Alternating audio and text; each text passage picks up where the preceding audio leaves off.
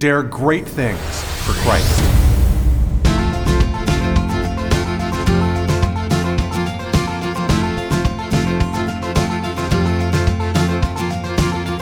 Christ calls us to dare great things. In the marketplace, as well as in the mission field, there has never been a time like the present for the spirit of the Catholic entrepreneur. Now is the time for men and women of great courage and great vision to engage our church and our culture. Now is the time to dare great things. And here is your host as we dare great things, Father Nathan Cromly, the president and founder of the St. John Institute. In his book, The Prince, Machiavelli makes the claim that it is better for a leader to be feared rather than loved. He makes the claim that the efficiency of maintaining power is better for those who instill fear in their followers rather than those who live the good life. What's a Christian to do in front of such a claim? How did Christ live this out? This is what we want to talk about today. Welcome back, everybody. I'm glad you're back here again, where we at the St. John Institute try to inspire and raise up the saints to lead. And we want you to be able to be one of those saints by putting all of the skill of leadership into your faith and all of the power and depth of your faith into your leadership. And that's why I'm really excited about this particular course where we're looking at what I call the anti leaders. And we're focusing, first of all, on Machiavelli.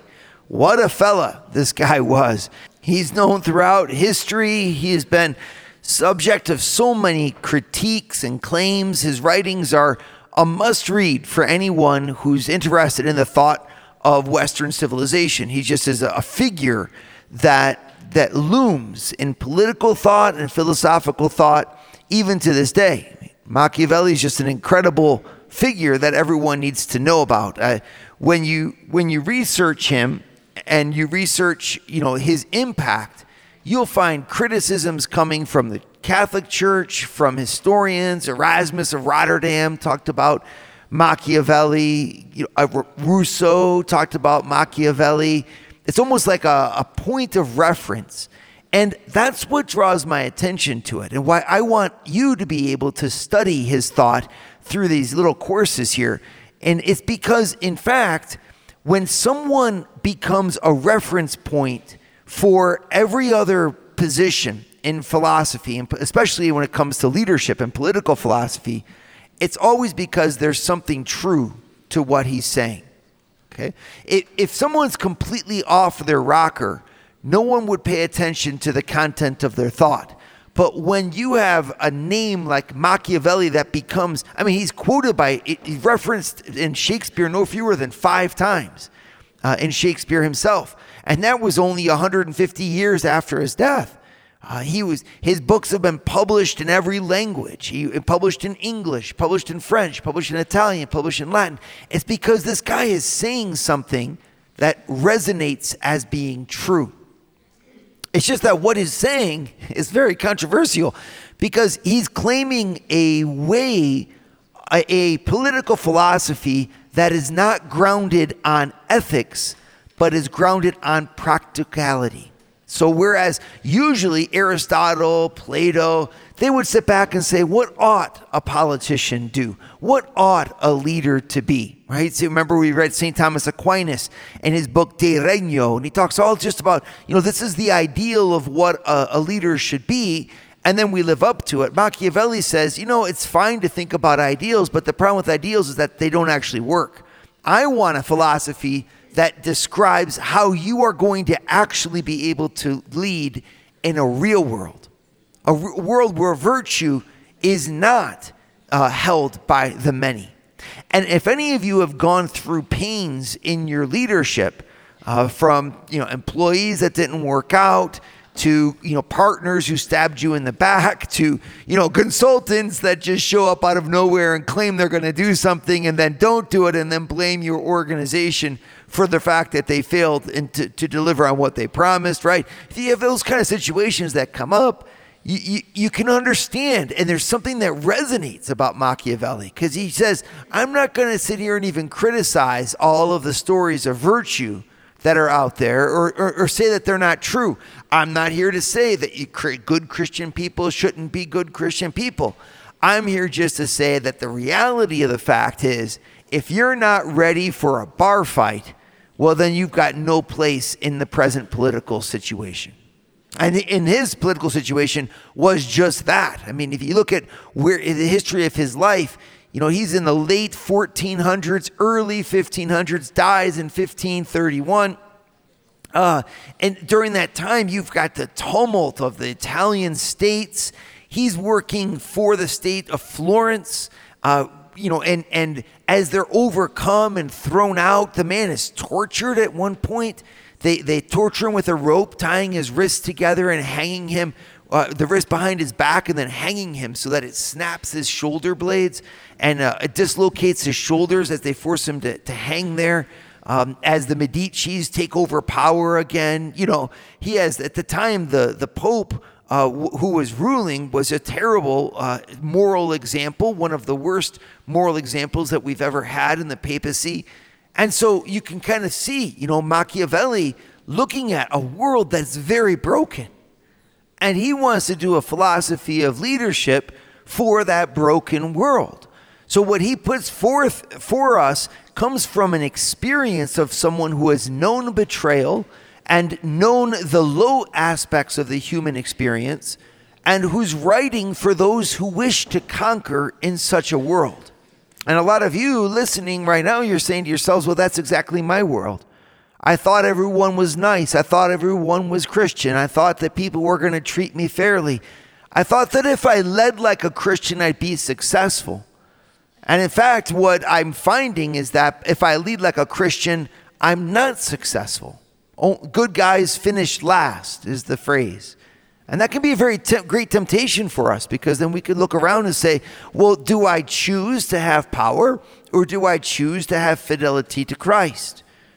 And that's and sometimes it's even from the point of view of Christians themselves. Catholics will get together and say, "Ah, well, you know, it's better not even to get involved in the world. It's better not to to to launch yourself into po- politics or into the struggle for the culture because it's so worldly. We just kind of want to take refuge into the nice little soft bubble that we create for ourselves."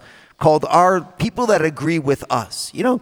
And you've got people on your right that are saying that, people on the left that are saying, you know, if you want to if you want to fight the good fight, well you're going to have to compromise your morals. And what do you do? Well, on the one hand, you remember that you are the light of the world and the salt of the earth, and that Christ is intending you to lead this culture and to impact this world for his glory.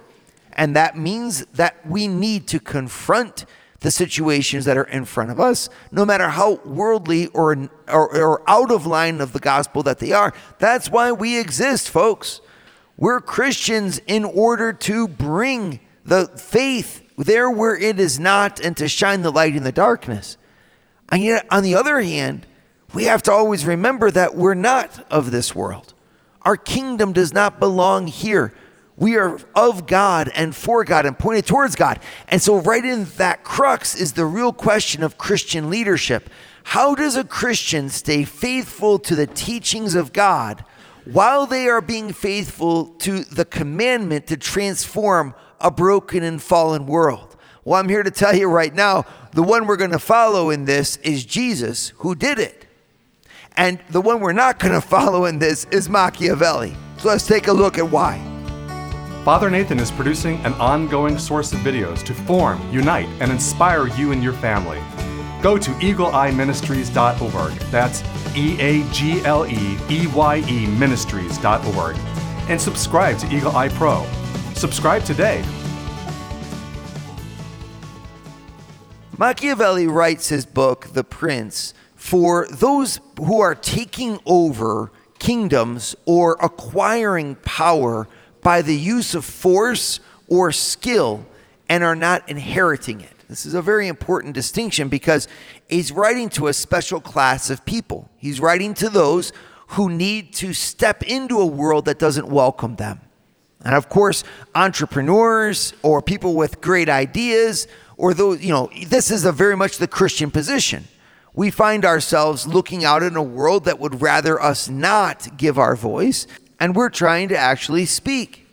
Just like entrepreneurs who have a new idea in a field that's already glutted, or someone who's looking for funding for their next business idea. Whatever it is, when you want to make a change in an established order, you find yourself in a position that Machiavelli addresses.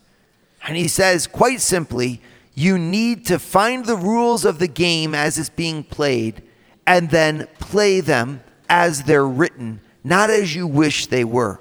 So in chapter 15 of The Prince, he goes and says, you know, a prince really can't be trying to do what's right. They need to be doing what's expedient. We need to get in, out of our minds this idea that we're trying to do what's good and we need to do what will keep us in power. Well, and then in chapter 16, he says, Is it better for a prince to be generous and liberal with their money, or is it better for a prince to be kind of miserly and strict with their money? And he actually says it's better to be strict with your money because if you're liberal, the people will end up despising you one way or the other. Either because once you've given all your money away, then you don't have any more or, on the other hand, in order to give your money away, you're going to have to tax your subjects and they're going to end up despising you. So, if you really want to be in charge, don't be generous with your money. And then he goes on to the next chapter, chapter 17, and he has the most astounding statement. He says this It is better for the ruler to be feared rather than to be loved. Now, you look at that, you say, this is exactly the opposite of Christianity. I thought I was supposed to love my enemies, do good to those who hurt me, pray for those who persecute me. And yet Machiavelli is saying if I do that, I won't last in power. And he gives the example of, uh, of, of, of a Roman authority named Scipio, Scipio Africanus, who was a Roman general and later a consul, and he was you know, considered just to be an amazing military commander because he was an amazing fellow. He was nice and he was kind, he was virtuous, and yet his troops rebelled against him. And Machiavelli looks at that and says, You see, nice guys finish last. If you really want to have loyalty from your troops, you need to look at Hannibal. And then he quotes Hannibal. And of course, you remember Hannibal from Carthage, right, which is present day Tunisia, which was this uh, little uh, outpost of the Roman Empire, and he was standing up to the, the, the domination of Rome for his own people, and he fought campaigns against Rome. Well, his, his cruelty was so legendary that there's an expression that you can sometimes find or might, you might hear called Hannibal at the gates. And Hannibal at the gates means an impending doom and destruction. and it came from way back then, two centuries before Christ was born because Hannibal would decimate the cities. He would just do terrible things. And the cruelty for those who would stand up to him, you know, knew no bounds. He was a, he was a very aggressive man. One time there was a, a senator that was giving a speech in the Senate, and, and, and Hannibal didn't like what he was saying, so he ran up to the stage and threw the man to the ground. You know, it's a, they said that he was the he would take the greatest risks and yet would demonstrate the greatest calm while taking them. So there's a, an admiration here of the Roman mind for this man, their foe, who seemingly had no fear and would rule with an absolute iron fist. Uh, so Machiavelli looks at that and he says, now one of them is successful and one of them isn't. And with his troops, and Hannibal was known for that. His troops would fight to the death for that man. And he had a loyalty and a unity and, and Machiavelli says, well, if that's what you want, is loyalty and unity from those who are behind you, well, then do like Hannibal did and present them with such fear of punishment that they will do what you want them to do out of fear. Love, he claims, is a weaker force for unity because the love will, uh, in the end, turn into self service of the people. They will, in the end, take your generosity as if it was all about them. And as soon as you show any kind of weakness, they will turn on you. This is, this is him just trying to be real and practical about life. You can demonstrate all kinds of kindness, and people will look at it like weakness in terms of their following you. They won't follow you because you're kind. They will follow you because if they don't, bad things will happen to them. And so if you become the source of that threat of the bad things, they'll remain united underneath you out of respect and out of a sense of dread. Now, there's got to be something that's true about this. You think about parenting, for example, and there's an example that's definitely the case. If you're if you never give your children consequences for what they do or demonstrate and enforce that bad choices are, you know, have a consequence that's negative for your children, you will have in the end spoiled them and you won't have done your job and the, the statistics constantly show that that type of over satisfaction of a follower can breed resentment and in the end, what they really wanted from you was boundaries. And this can be the same, of course, in the workplace. There's definitely a role for the strictness of things. My question is how did Jesus do it? My motto for life is not Hannibal. Interestingly enough, when you look at history, Hannibal finished his days in exile. His country was run over by the Romans. He lost his military campaigns. So Machiavelli is, doesn't care about that. He's looking at the simple case of did his people follow him no matter what? Did they fight for him without, without mutiny? And I'm like, well, that's true. But in the end, Hannibal failed. He failed as a politician, he failed as a general. So I, you can, you know, he, he succeeded in many ways, but he also came to his death. And my question is, what happened to Hannibal after he died? You know, do we, we, we don't we lack such wisdom and foresight that we hold up one aspect of his life and we say this is effective for kings. And I like to say, well, it might be. There might be something really true about what Machiavelli is saying. But my question to you is are you intending on being living your life just for the, the rule that you have in your business? Is the sum of your life found in your political role in society? Because if it is, I think that you're selling yourself short. And you could be trading in for a successful rule there, something that you actually will need afterwards even more.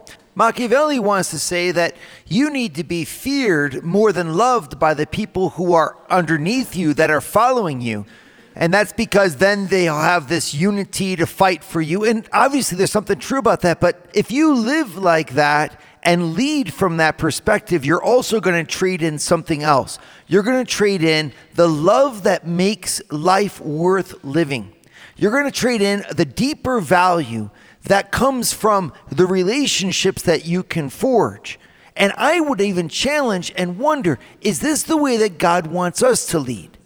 Leaders are to be feared more than they are to be loved, and you're supposed to keep them, your followers off balance by punishing them, even sometimes being ruthless. In chapter three of The Prince, Machiavelli actually goes so far as to say that when the, the leader takes over, he should do away with, eliminate, and he means by murder or by violence, the very people that he has overthrown. You should never leave your enemy behind. You counterpunch so strongly that those who are underneath you won't dare to change. And that gives them a curb to their natural tendencies to run away or to betray you or to let you down. I want to ask is this the only way? How does Christ want us to lead? What's the place of, of fear or the place of strength shown by a leader for a Christian leader? How do I balance the need to correct a fallen humanity with the need that we have to lift that same humanity up? This is where I think Christ shines the example for us, and why I want to study his life even more than Hannibal or Machiavelli or anyone else. Father Nathan has founded the St. John Institute, the MBA program that develops students into the leaders of tomorrow by giving them a missionary's heart and an entrepreneur's mind. Visit our website at stjohninstitute.org. Dare great things for Christ. We are called to lead in the imitation of Jesus Christ, and we're called to lead as an extension of the reign of Christ. But does that mean that we have to be weak? There are many, I'm thinking of Leo Strauss, for example, who is a very famous philosopher. He, he made the comment that Machiavelli is the antidote to Christian leaders because a Christian leader will, by nature have the tendency to lay down in the front of his enemies and not shows corrective force or demonstrate anything that could inspire fear in those who follow him.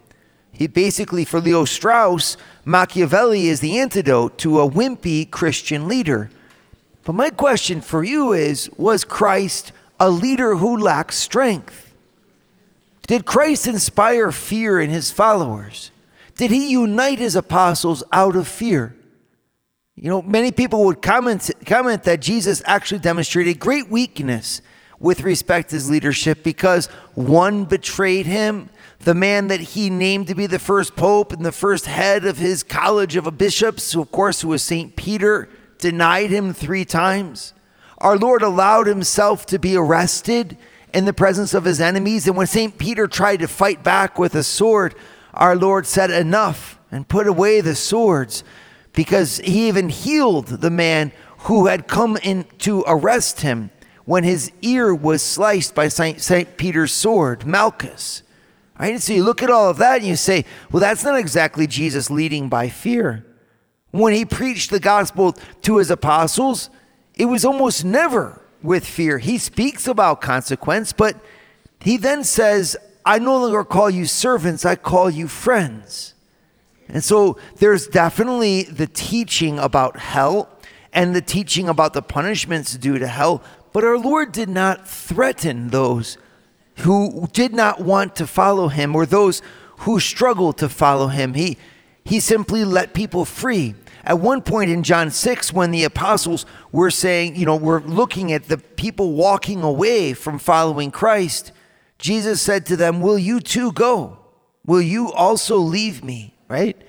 He, there's a, the, the bonds that Christ establishes in the hearts of his followers seem very different from the fear that Machiavelli is talking about. Does this mean that Christ is ineffective? This is a real question for us because when you're in your workplace or you're there at your home and you're trying to lead your family and parent, what's the place for fear? I don't think that fear is entirely out of the question. I think of when our Lord was in the temple and he threw over tables, right? I mean, at those moments, our Lord used fear, and our Lord was not afraid to demonstrate strength when he stood up to the Pharisees and he told them in no uncertain terms about their corruption. This, you know, our, our so it's not a matter of being wimpy, it's a matter of going deeper. Because on the one hand, you can have loyalty from the outside by shows of strength or by threats but you don't convert the heart for the deepest form of leadership.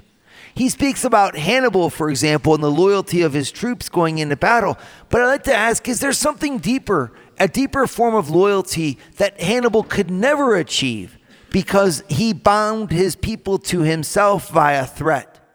You're right. The threat of fear can keep, be a corrective measure that can prevent people from stepping outside of bonds. But what do you lose on the other hand. And our Lord seems to be focused more on not losing that essential goal of his leadership. There's a development of the heart that can only come when respect and love are shown. And I don't think it's a matter of either or, I think it's a matter of stages.